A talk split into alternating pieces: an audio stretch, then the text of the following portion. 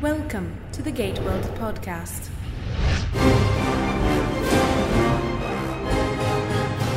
Welcome to this week's installment of the Gate World podcast. This is episode number 18, and today we're talking about last Friday's new episode of Stargate Atlantis, The Prodigal. Today, David and I are going to be joined by Gate World Forum moderator Tammy Farrar in just a few minutes to talk about the episode. But first, we have some Stargate news and special site features to cover, including a preview of Gate World's upcoming interview with actor Peter Williams. Four out of five life sucking space vampires agree.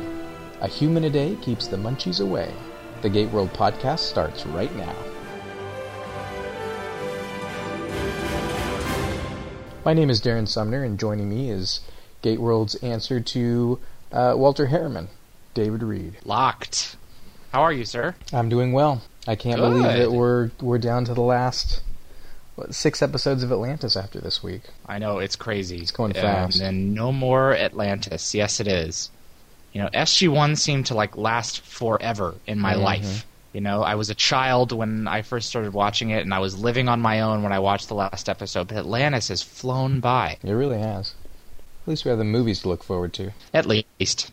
Well, let's jump right into the news this week. Stargate News. Here are your headlines from Gateworld for November 11th, 2008. The series finale of Stargate Atlantis now has an air date. The Sci Fi Channel in the US will premiere Enemy at the Gate, the show's 100th and final episode, on Friday, January 9th. The cable network is celebrating Atlantis with a week long marathon of some 75 episodes of the series, starting on Friday, January 2nd. Then there will be day long marathons Monday through Friday of the following week, leading up to the final episode on Friday. Watch for more specific scheduling details on the TV schedule page over at Gateworld. Just in time for your holiday shopping, Quantum Mechanix has announced that it will release a replica of the F 302 Interceptor next month. Created from the original CG models of the ship, the hand painted model has a wingspan of 8 inches and comes with a 9x6 diorama modeled after the Prometheus flight deck. The model should be available by December 15th with a price tag of around $120 US. There are new comments out this week from Stargate Universe co creator Robert C. Cooper, who talked with MGM's official Stargate website. Cooper said that the characters in the new show who find themselves on the ancient ship Destiny are a little more identifiable and contemporary. They have that everyman on the street quality that Jack O'Neill brought to SG1. Cooper said that the team that ends up on the ship is not really who was supposed to go, and in some cases they're very unprepared and unqualified to be in that situation. So they don't have all the answers as quickly, and the challenges are greater than they would be for people who have seen it all. Read more from Rob Cooper now at gateworld.net or visit stargate.mgm.com. And finally, Legends Memorabilia President Paul Brown told Gateworld that the company is not renewing its Stargate prop replica license with MGM. After three years and 26 different items, from Zat guns to life size staff weapons, Legends will cease manufacturing and devote its efforts to other areas of Stargate memorabilia. The company also sells original props and costumes, studio art, scripts, and autographs, but the replica business was not economically viable. Gate World features. Last week, we gave you an early listen to part of our new interview with Paul Brown, the head of Legends Memorabilia. The new interview is now online at Gateworld. Legends is responsible for maintaining the vast archive of Stargate collectibles. Paul talks about the process of acquiring and cataloging new costumes and property from the Stargate production offices, the rampant spread of inauthentic merchandise, and his own personal involvement with Richard Dean Anderson's charities. This is an audio interview and it runs about 24 minutes. Look for it now at Gateworld or subscribe to the Gateworld Interviews podcast on iTunes. I just got a notification that the studio itself is going to be auctioning off some items from the set and things like crew gifts as well as props. We haven't posted that yet, but definitely look for it soon. Crew gifts. Yeah, like the uh, North Face jackets that they've given out as crew gifts on the show every year. Oh, yeah. You may have noticed over the last few weeks that we are working on a new way for you to use Gateworld. Now you can browse the site by show with a dedicated homepage for Stargate SG-1, Stargate Atlantis, and now Stargate Universe. This will let you check out news coverage, interviews, books, videos, DVDs, that sort of thing, all specific to your favorite incarnation of the Stargate franchise. Just visit gateworld.net slash SG1 slash Atlantis or slash Universe to browse by show. Oh. And coming this week to Gate World is a brand new interview with Lord Apophis himself, actor Peter Williams. We visited with Peter at GateCon this past summer and talked about repeatedly killing his character and raising him from the dead, his interaction with fans, and his most recent projects. Here's a preview just for Gate World podcast listeners. Were you continually surprised when they bring you when they would bring you back, or did it just get to a point like, well, it's about time for them to bring me back, and I don't know how they do it, but it's about they're going to do Yep. it, but it's about time. You know how it would work? You'd get a rumor. The casting director would call and um, request details as to the actor's availability. Uh huh. Well, anyone who knows actors, we're always available. Always. Just take it as read. We're always available. So you'd get that rumor. They're inquiring as to your availability.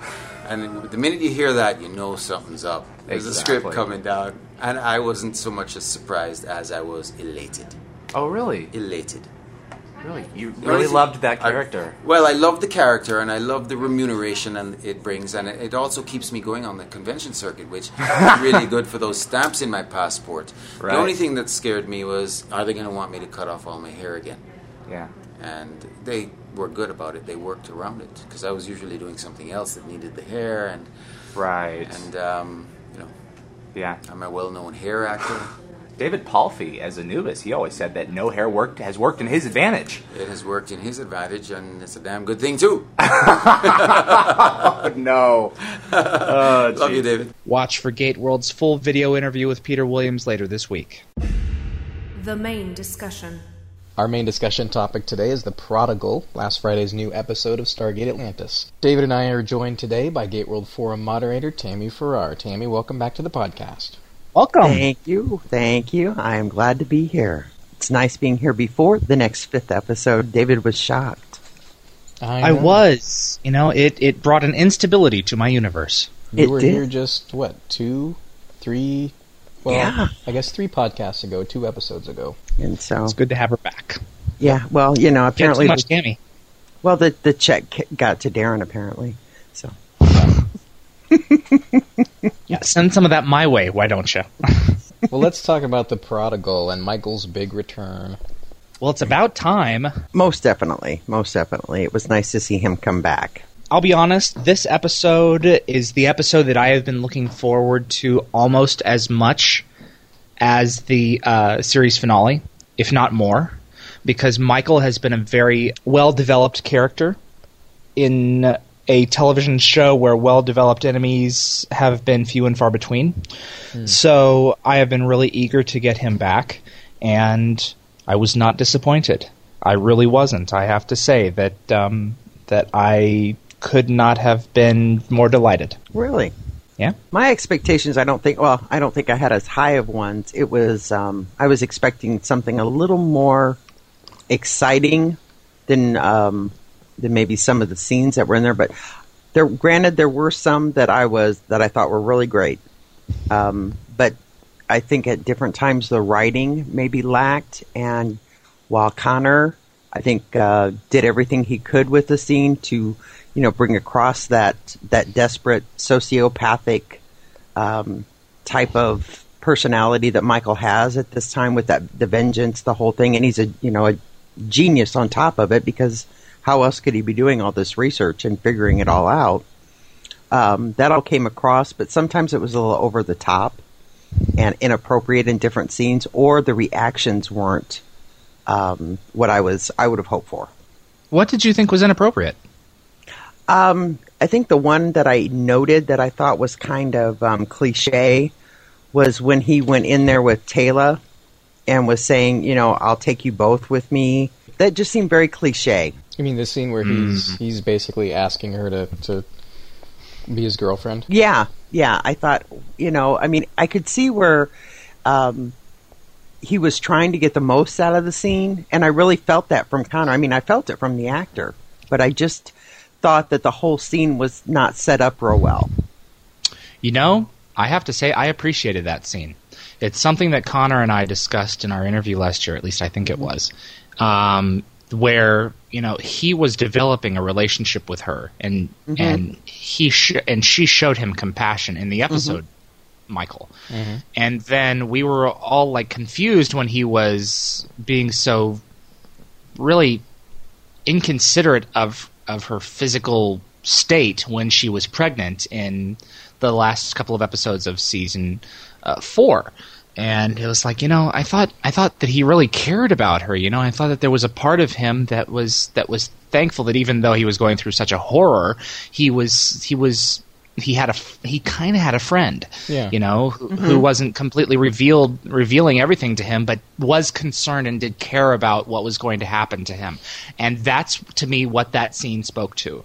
Now, it, it, you're right; it was kind of like uh, all of a sudden now, you know, but I was glad that they paid homage to it and that he finally did come around and say, you know what, I realized that you know, even though you were following orders, you tried to do what you could for me, and here is me returning the favor. And oh, by the way, after all that um, that experimentation stuff, just just forget that and come with me. I liked So. the the return to that Michael because you know we saw in the Last Man, the, the season finale last year, in the alternate future, we saw that after Teyla had had her baby, she he either killed her or left her to die, which Yep. sort of indicates that, that that positive relationship that they had going between them was over. So it's kind of nice, I think, for me to see this coming back. Yeah, hmm yeah. I always felt that that Michael cared for Teyla in some way, shape, or form, and to have him being so sadistic with her in the latter half of season four, I never felt right about, and this I felt right about. Yeah. So You know, I'm I didn't like this episode much at all the first time I saw it, I'll be honest. I decided that the last act was really great and I loved what they did in the last act, but everything leading up to it I thought was boring.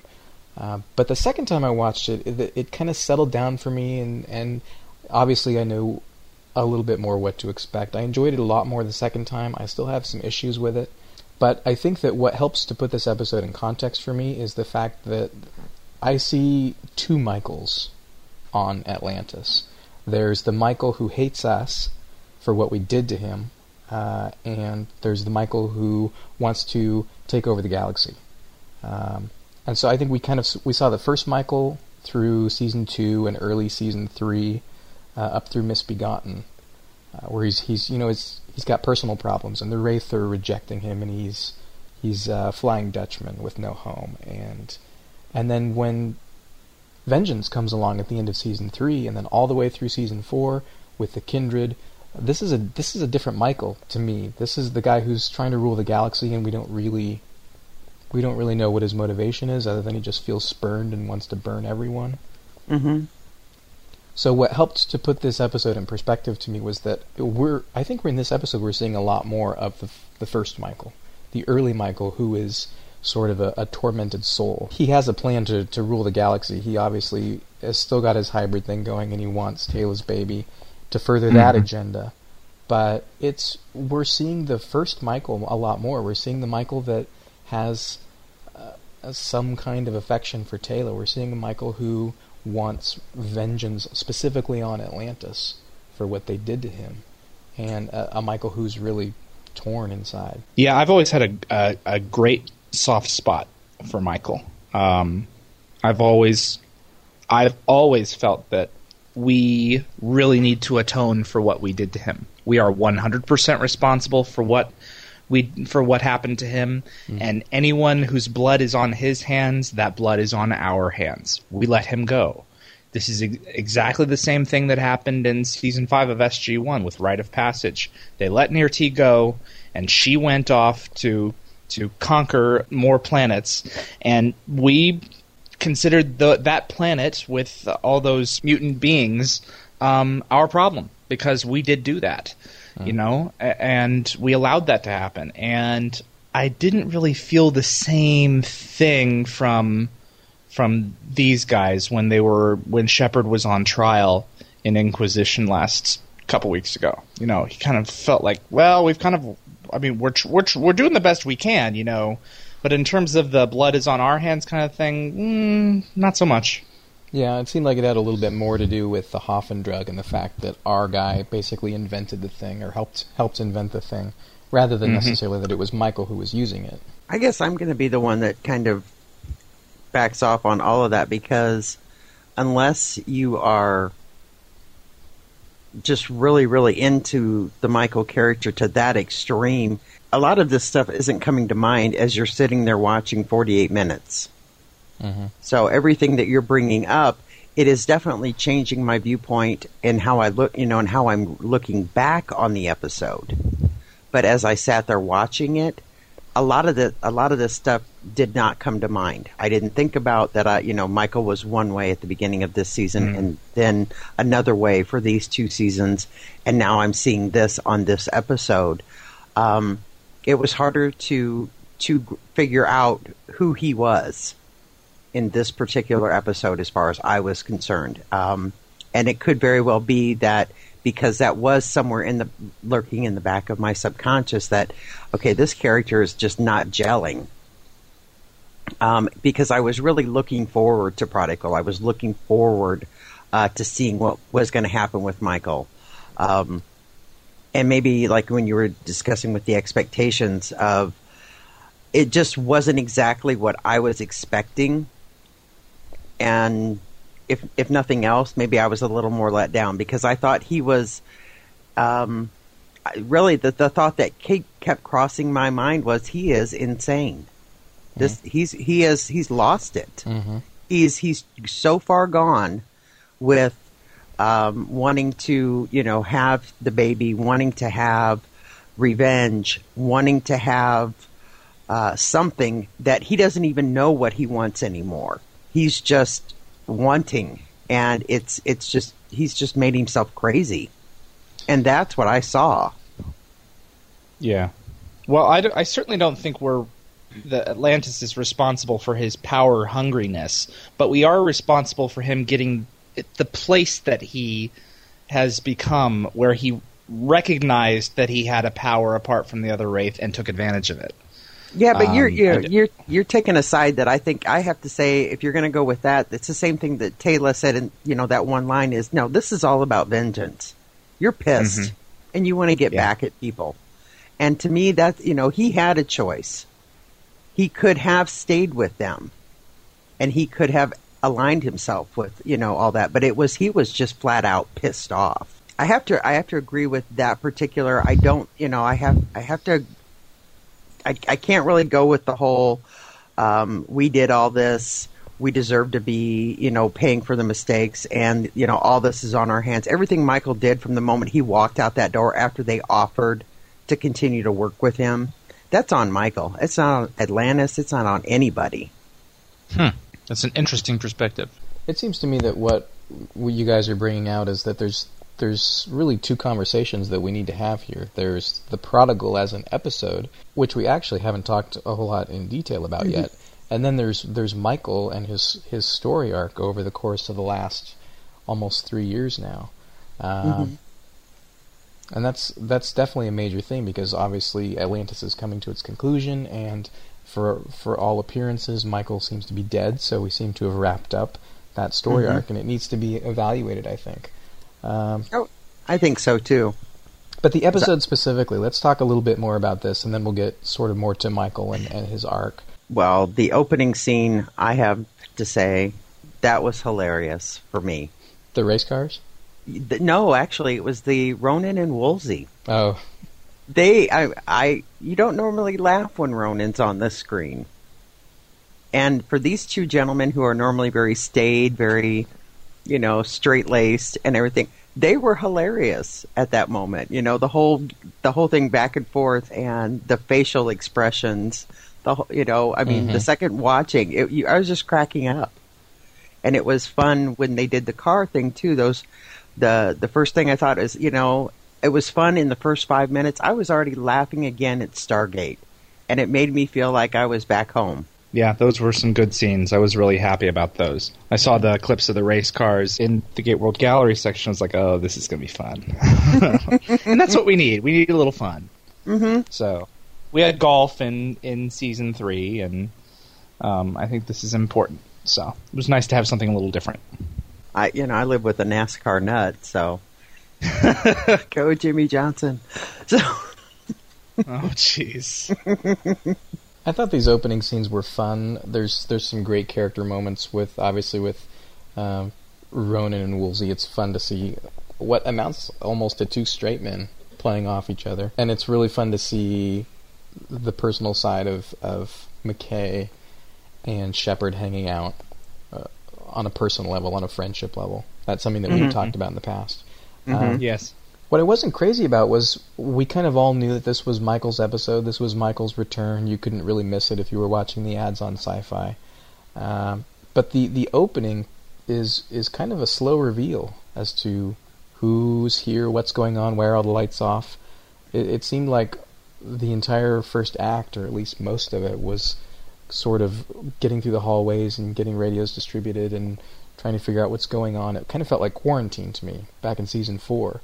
Um, and it kind of said to me, like, well, maybe we don't have enough story to tell with Michael, that we have to kind of pad it out a bit. I wish they hadn't told his arrival in a flashback, and I wish that they hadn't spent quite so much time with our guys not really knowing what's going on, not knowing that it's Michael, running around trying to get their efforts coordinated. Uh, seemed like that was a, too big of a percentage. That the slow reveal was was a little too slow for my tastes. What do you guys think? I, I'd have to agree with you there, since we already, you know, you did know it was a Michael episode that um, it, it looked like they were trying to make it kind of suspenseful at the beginning of, oh, something bad's happened, you know, what, what could it be? And unfortunately, you know, due to the fact that we do see all the promos, that whole aspect of it is gone once you finally, when you're watching it. So I, I agree with you there. It, would- it's, it would have been a lot more fun to, to have it just kind of come at them, you know, frontal force. I think I'll have to agree more the more I watch the episode over the years because it's. I mean, the, obviously the what they were trying to achieve was just like Tammy said. You know, I mean, they they wanted it to be a, a reveal, a big reveal, and the more I think I watch the show in the years to come, it's going to be like, okay, guys, let's let's get past this point now. I I know who's there. I've known who's there for 15 viewings now, so let's let's get to Michael because that's why I'm watching. Yeah, And Connor mopped the floor. He mopped it.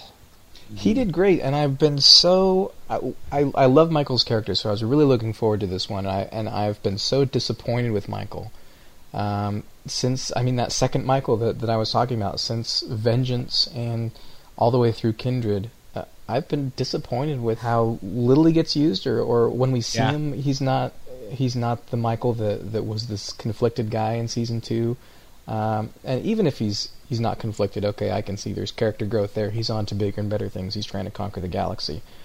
But we didn't see his plan. We didn't hear anything about his plan. We just saw his hybrids, which we've talked about in the past. Is they seem to be really wimpy. They're easy to shoot. They're easy to turn.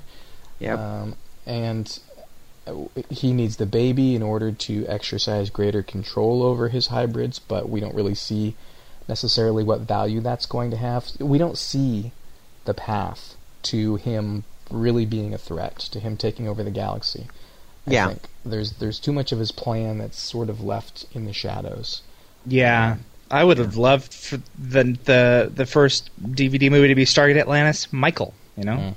Kind of what they're doing with Battlestar Galactica. They're they're showing the path of the Cylons, and and I, I would have loved for for Atlantis to show Michael's path. You know, to be to have Michael be the A plot. I think, yeah, I'd have to agree with you there again because I, I would love to see that character with a lot more definition, since he is supposed to be so so sinister to everything. Yeah, but there's more, there's more meat here. There's more emotion, and Connor does a great job with it. Oh yeah, Uh, and that's the sort of episode that I would have liked to see was was more of the emotional stuff between Michael and Teyla instead of the here pass out radios and can you go to the power room and try and reboot the city. ah, hmm okay, I can see that.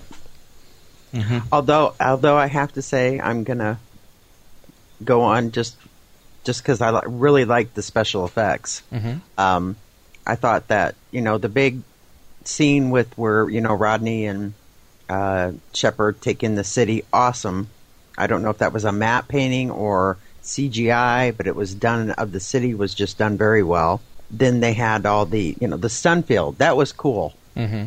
You mm-hmm. know, I thought they did a really good job with that. Yeah, like Woolsey stepping down the stairs mm-hmm. into it. Yeah, it just it- even at ankle level, it renders him unconscious. Right. And so, and you know, when Lorne hit it with the top of his head, I thought, oh, cool, this is new. It was just a new thing, and it was cool. Mm-hmm. Yeah, You know, and it's one of those little things. So, I was thrilled that the Stargate was used in this episode Yeah, as as As a something other device. than just Yes. a doorway.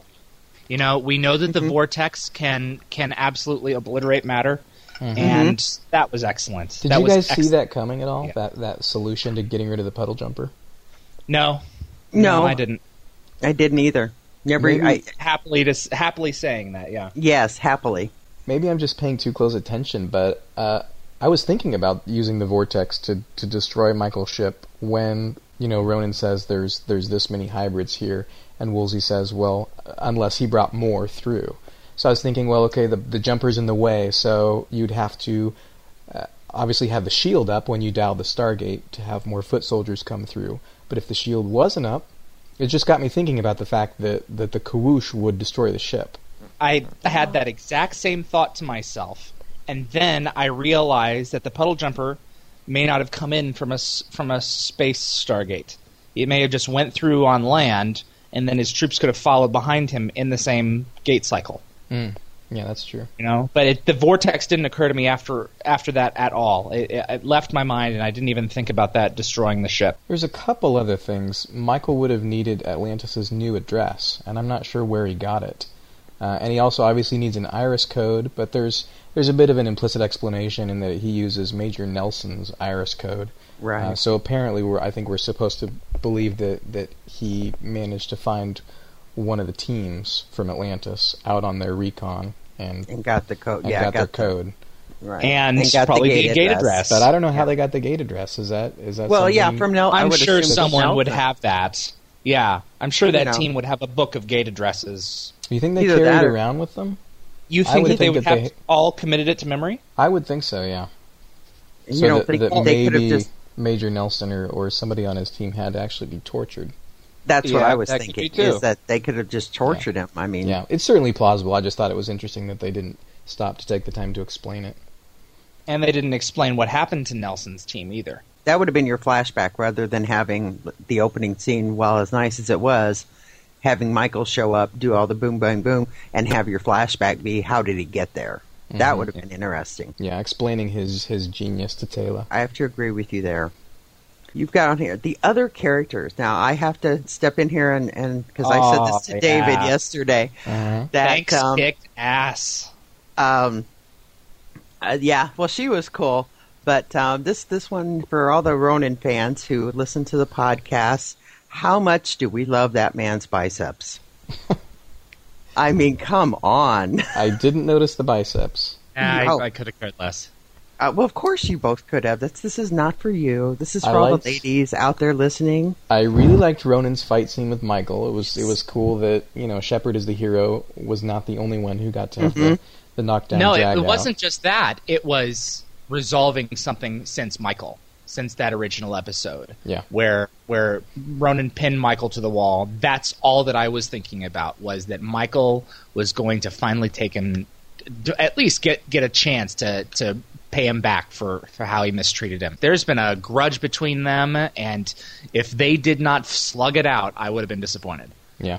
Uh, there was the both fight scenes when they first came out of uh, when Ronan came out of the room and the girl Amelia Banks came out and kicked butt with him. Um, I know that here it was the first thing was whoa go girl, and it was a good fight scene. And then again the one with um, Ronan and Michael was awesome. So kudos to you know the choreographers of that. That was just that was exciting. Those were good moments. Yeah, this was a great episode for fight scenes.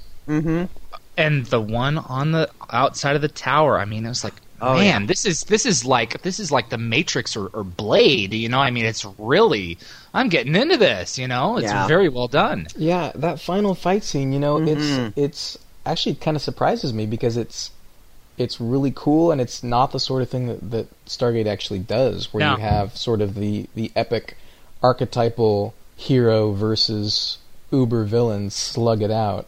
Um, you, we've seen that obviously in, in TV shows and movies for years and years, but I can't think of a of an instance where Stargate's really done something like that.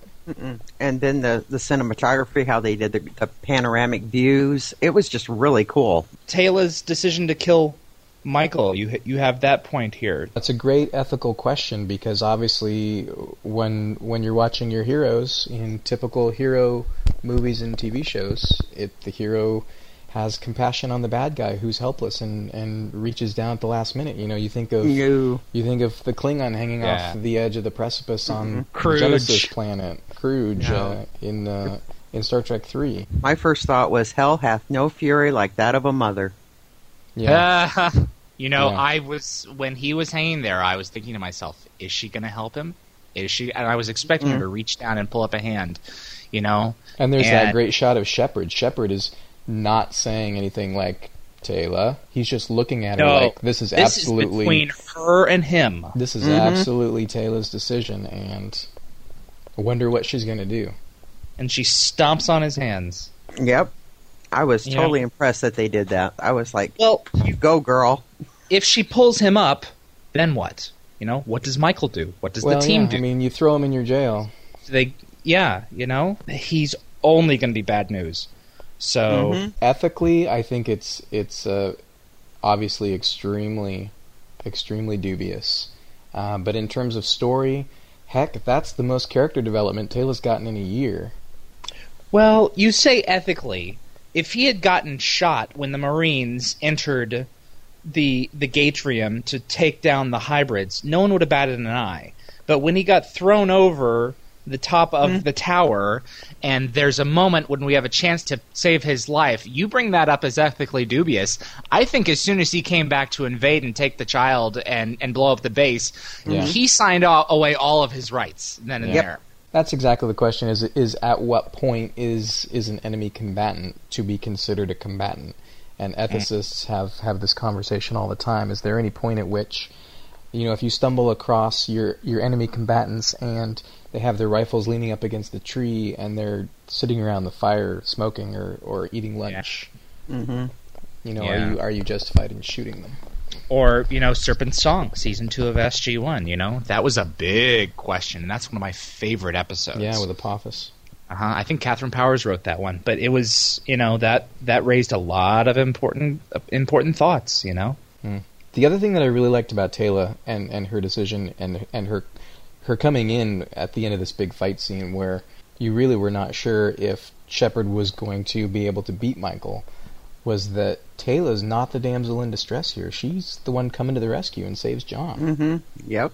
and there was a lot of times when she was carrying Torren, you know, when Ronan was fighting Michael, I was saying aloud, put the baby down and go help. Put the baby down and go Oh. help. You know, you'll come back for him. If she's running through the corridors with this, uh, whatever, a sack of grain or whatever, I'm thinking to myself, this baby, this colicky baby would be screaming his head off. She's running Oh. so fast, and this blue blanket is, is just going ka-thunk, ka-thunk, ka-thunk. I mean, come on. Now I do How have to say supposed that. to believe here? Yeah, that whole scene, um, that kind of took me out where they did the whole loud doors, the loud clanky metal steps, and yet the hybrid was not supposed to hear Yeah. any of that as he came to. I was, and then the baby mm-hmm. crying. That's That the one was- that got me was when they were looking for them. He's walking down a quiet hall. There's a baby cry. He turns around, walks back, looks around, and gives up. Yeah, I'm sure I heard a baby cry, but it must just be my imagination. that scene lost a lot right there. But other than that, it was, you know, with her coming, you know, into things at the very end when she sat there and, you know, great move on her part when he said, you know, if you come out, I'll turn off, da da da. And she turns it around on him that if you're on, if you're telling the truth, you'll turn it off now. The mm-hmm. self destruct. You know, I thought that was well, well done. Time is short, Teyla. I don't understand. I would think the choice is an easy one. If nothing else, consider your child.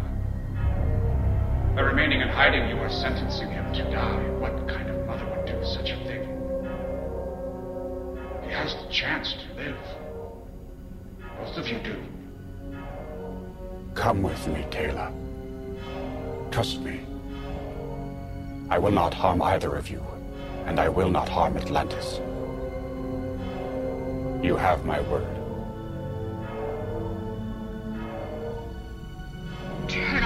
Off self-destruct system. Teyla! You want me to trust you? Then show me you mean what you say.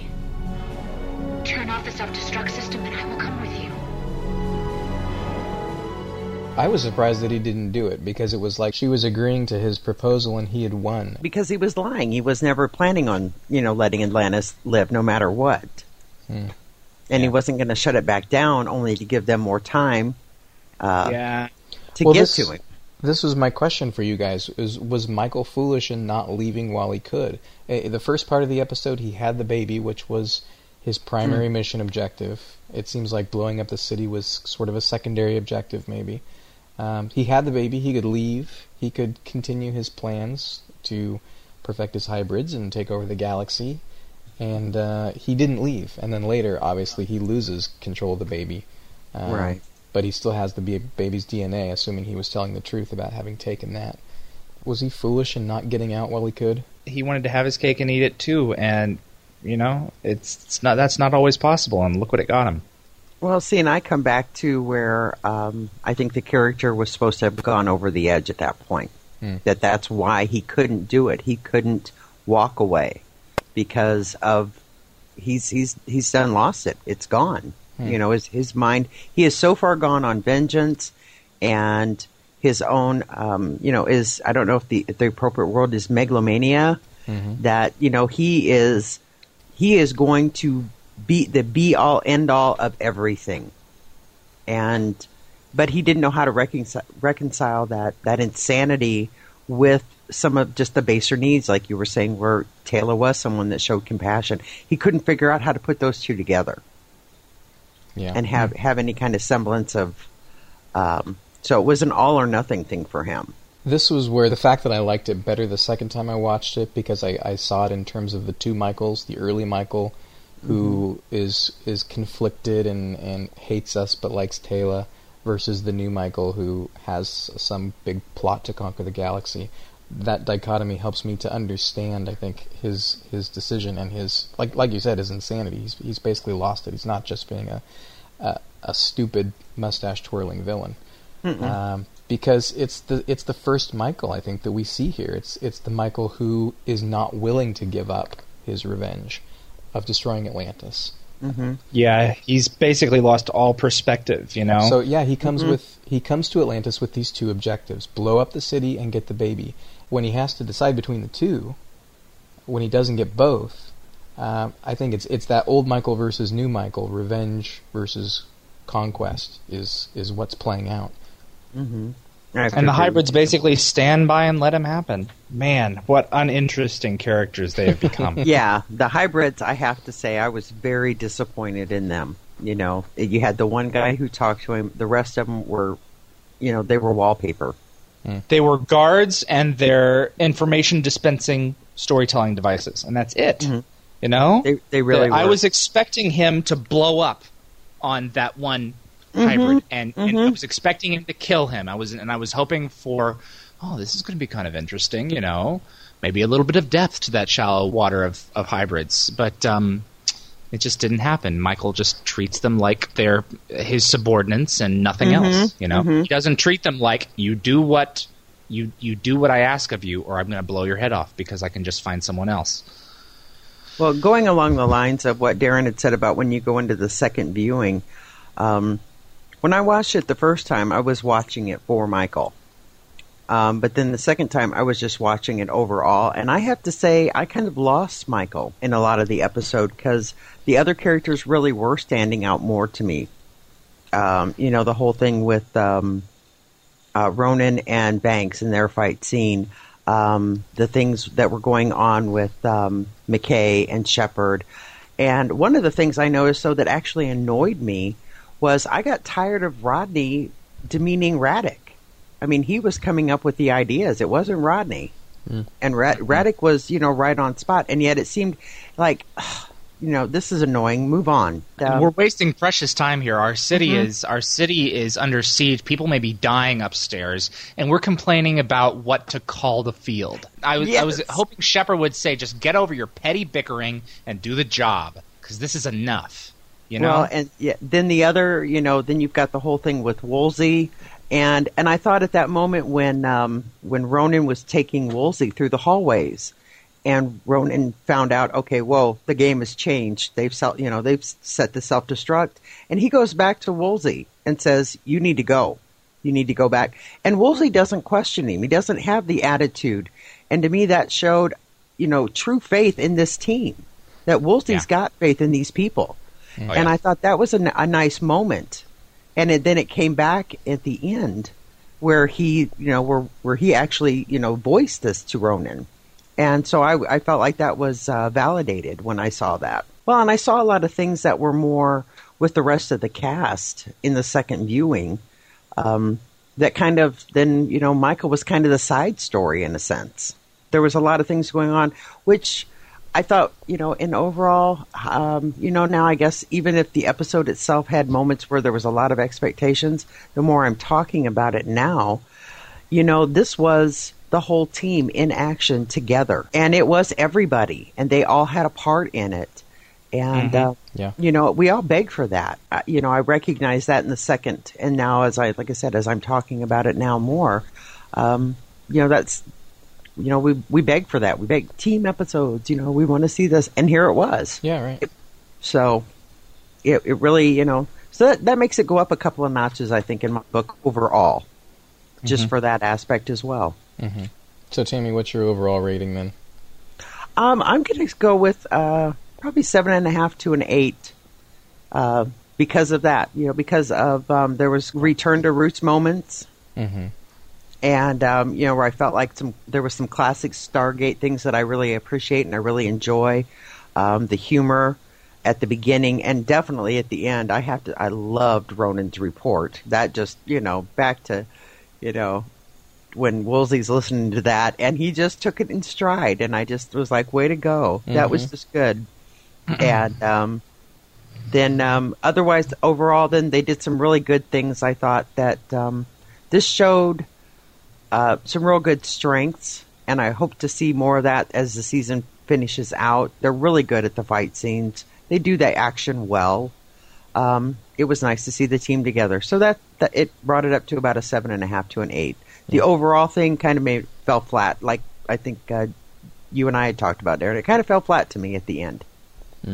David, how about you overall? I would have to say uh, nine out of ten. The only reason I didn't give it a ten out of ten, I, it's yeah, I told you it's one I've been looking forward to, and um, and uh, the, structuring of of the show aside, it was um, next to my favorite uh, of the season, which is probably the Shrine. It was very well put together. But you're right. The only reason I don't give it a full 10 out of 10 is because the whole dancing around. You know, once again, we're trying to figure out what the heck the problem is, and we're in the dark along with the rest of the team when we could be using that up uh, to, to further the valuable story time that we have with Michael. It's like, oh my gosh, they finally decided to bring Michael back for an episode. I want, I want to see what's happening with Michael because we never see him. Mm-hmm. So, 9 out of 10. Wow. Well, overall, looking at the prodigal, I was I was pretty disappointed with it when I first saw it, but then I realized that was sort of because I I didn't know how to interpret what Michael was doing. Um, I was looking at it, I think, from from the point of view of the overall Michael story arc, which is, as I said, something that I've been pretty disappointed with. Um, but watching it again, I think this is going to be one of those episodes that that really holds up over time and gets better over time. I'm going to agree with you there. there have been some episodes like I mean of all episodes, Window of Opportunity in the fourth season of SG1. I didn't particularly care for it the first time I saw it, uh, and it just every time I watch it, it gets better and better and better. And now it's it's a classic, and it's widely regarded as one of SG1's best episodes, at least one of its best comedic episodes. Uh, and I agree. It's I think it's that's the episode that. that and the four star ratings that I give on Gate World, that that one has been upticked the most from my original rating. Um, so I think Prodigal's really going to hold up over time because the original Michael is back. Um, I think that we get to see a little bit more of his character and, and who he is uh, internally. He- He's working through his issues with Teyla internally. Um, that's much appreciated. And Atlantis is coming to an end, and we get closure. We get closure on a major character and a major Yes. arc. Yes. Um, I, I didn't like the slow build up, as I said. I thought it, it took too long to get to Michael. It was too much wasted time. But that was compensated for by a, a really great climax. Um, Destroying destroying the, the puddle jumper with with the kawoosh, and then the big knockdown drag out was was just awesome, awesome. I totally agree. Totally agree. I love the original Michael. I've got to say, I never really bought the latter Michael, uh, and so I'm glad to see the original Michael back. This is So it's kind of my last question for you, Tammy. Is is now that Michael is, for all intents and purposes, as far as we know, dead. Atlantis is coming to an end, so it's entirely possible that it's sci-fi. They may explain why he's back in maybe a future Atlantis movie, but as far as we know, he's dead. It's it's the end of his character Mhm. arc. Uh, was his character arc, was his story arc satisfying? Uh, well, like they say in sci-fi, yeah, you're never Yeah. dead in sci-fi. Right. Um, I I I want to say yes, but I think I have to say no for a lot of the reasons that you've already mentioned. Is um, that the character did kind of, uh, you know, was kind of diametrically opposed in those that first season versus you know the the later seasons, and now he's come back, um, and with a character that's that. Um, that intricate and has all these different facets and is so intertwined with Atlantis, I would have appreciated more, um, just more from him, or in the times that he was on, building more on what you had and explaining it more, or making that character more um, just in depth. I felt like um, he was Mhm. being used kind of. Um, stereotypically in the last in the last uh, episodes he was in with Teyla and the I'm you know I'm I'm the bad guy. This is what I'm supposed to do. Yeah, I think he went. I think he went from a three-dimensional character in in his early appearances Mhm, to a mhm. two-dimensional character. He was kind of the flat villain, and it was. Yeah. I think it was because we didn't really quite know what his plan was. We, I never saw him as particularly a, a credible threat, um, even though he he did some major things like unleashing the Hoffan virus, the Hoffan plague. Mhm. Um, I never saw him as as really a credible threat to the Pegasus galaxy because we never were clued in as to what his plan was. How exactly? Right. How does Right. how does baby plus hybrids plus Hoffan virus equal ruling the galaxy? Yeah, and I have to agree with you there. That's where I think it would be. That's the unsatisfying part. Yeah. You didn't get that full closure. You know, you've got a villain, and he came back, and we killed him, so now you know he's dead. Yeah. Kind of, because it's, a, sci-fi. It's a satisfying end. I think it's it's not a terrific episode. I'm going to give it a, a rounded up seven out of ten. But Okay. um, because overall it's, it's a satisfying conclusion for his character. Uh, the last the last half hour, 45 minutes of the episode, I think is really solid. The end is terrific. Mhm. Um, Oh but, yeah. You know, at his peak of power, this is not something that Michael should have been doing. I think that what goes unspoken is that Michael was absolutely desperate, and he was probably, as he kind of hinted to Teyla, probably very low on resources. Um, and then obviously Ah. the fact that he he wants to blow up Atlantis at all costs, and he doesn't leave when he can, shows. Obviously, we talked about the fact that he's blinded by revenge. Mm-hmm. So no, and see, that would have been so interesting to have that come out more to me. Yeah, if he wasn't desperate and if he wasn't blinded by revenge, I think this is a mission that he shouldn't have been on. This was extremely high risk for Mhm. him to come to Atlantis and try and, and expect to get away with this. Yeah. So it doesn't really surprise me because it was such a desperate gamble. It doesn't surprise me that he he didn't get away with it and he met his end. And I, I'm I'm satisfied with the end, not with the arc overall, but but with Mhm. with the end and with the character and who he is internally. So y- you wouldn't be verklempt or anything if they didn't bring him ever back ever in a movie or any of that. No, I think it's it's uh, some wasted potential over the course of most of seasons three and 4 but Mhm. uh, but overall, I'm I'm satisfied with his end. I'd have to say that I am too because I wouldn't want to see them resurrect him. It it you know it's kind of like you know that that old ad, adage as I kept referring to is you know you're in sci-fi you're never really dead in sci-fi, Mm-hmm. but you know some you just have to you have to let them die Mm-hmm. because if you don't you diminish everything you've done with them up to that point. Listener mail. Our thanks to Tammy for joining us for this week's discussion. Now we want to hear from all of you out there about Michael. We asked you in last week's listener question what you thought of this bad guy and how he's been used on the show over the last three years. Sharon says, I think Michael is a great character. He embodies everything that is wrong with the Wraith, and yet for those of us who saw the likable human side of him in the episode Michael, he's somehow still kind of a sympathetic character. Connor Trinneer's character in Star Trek Enterprise was a fan favorite, and some of that carries over to Michael. He's one of those bad guys who you love to hate. Stargate Lover writes, Here is a villain that we have met before and continue to meet. I enjoy revisiting him instead of just seeing another Wraith who Sheppard decides to give a name to for an episode or two. It seems that Atlantis has just a bunch of faceless Wraith as enemies at times, so it's nice to have a familiar face every now and again. Quaid1 says, I find Michael boring. I don't like any of his stories. I would say he is the most uninteresting and boring villain in Stargate history.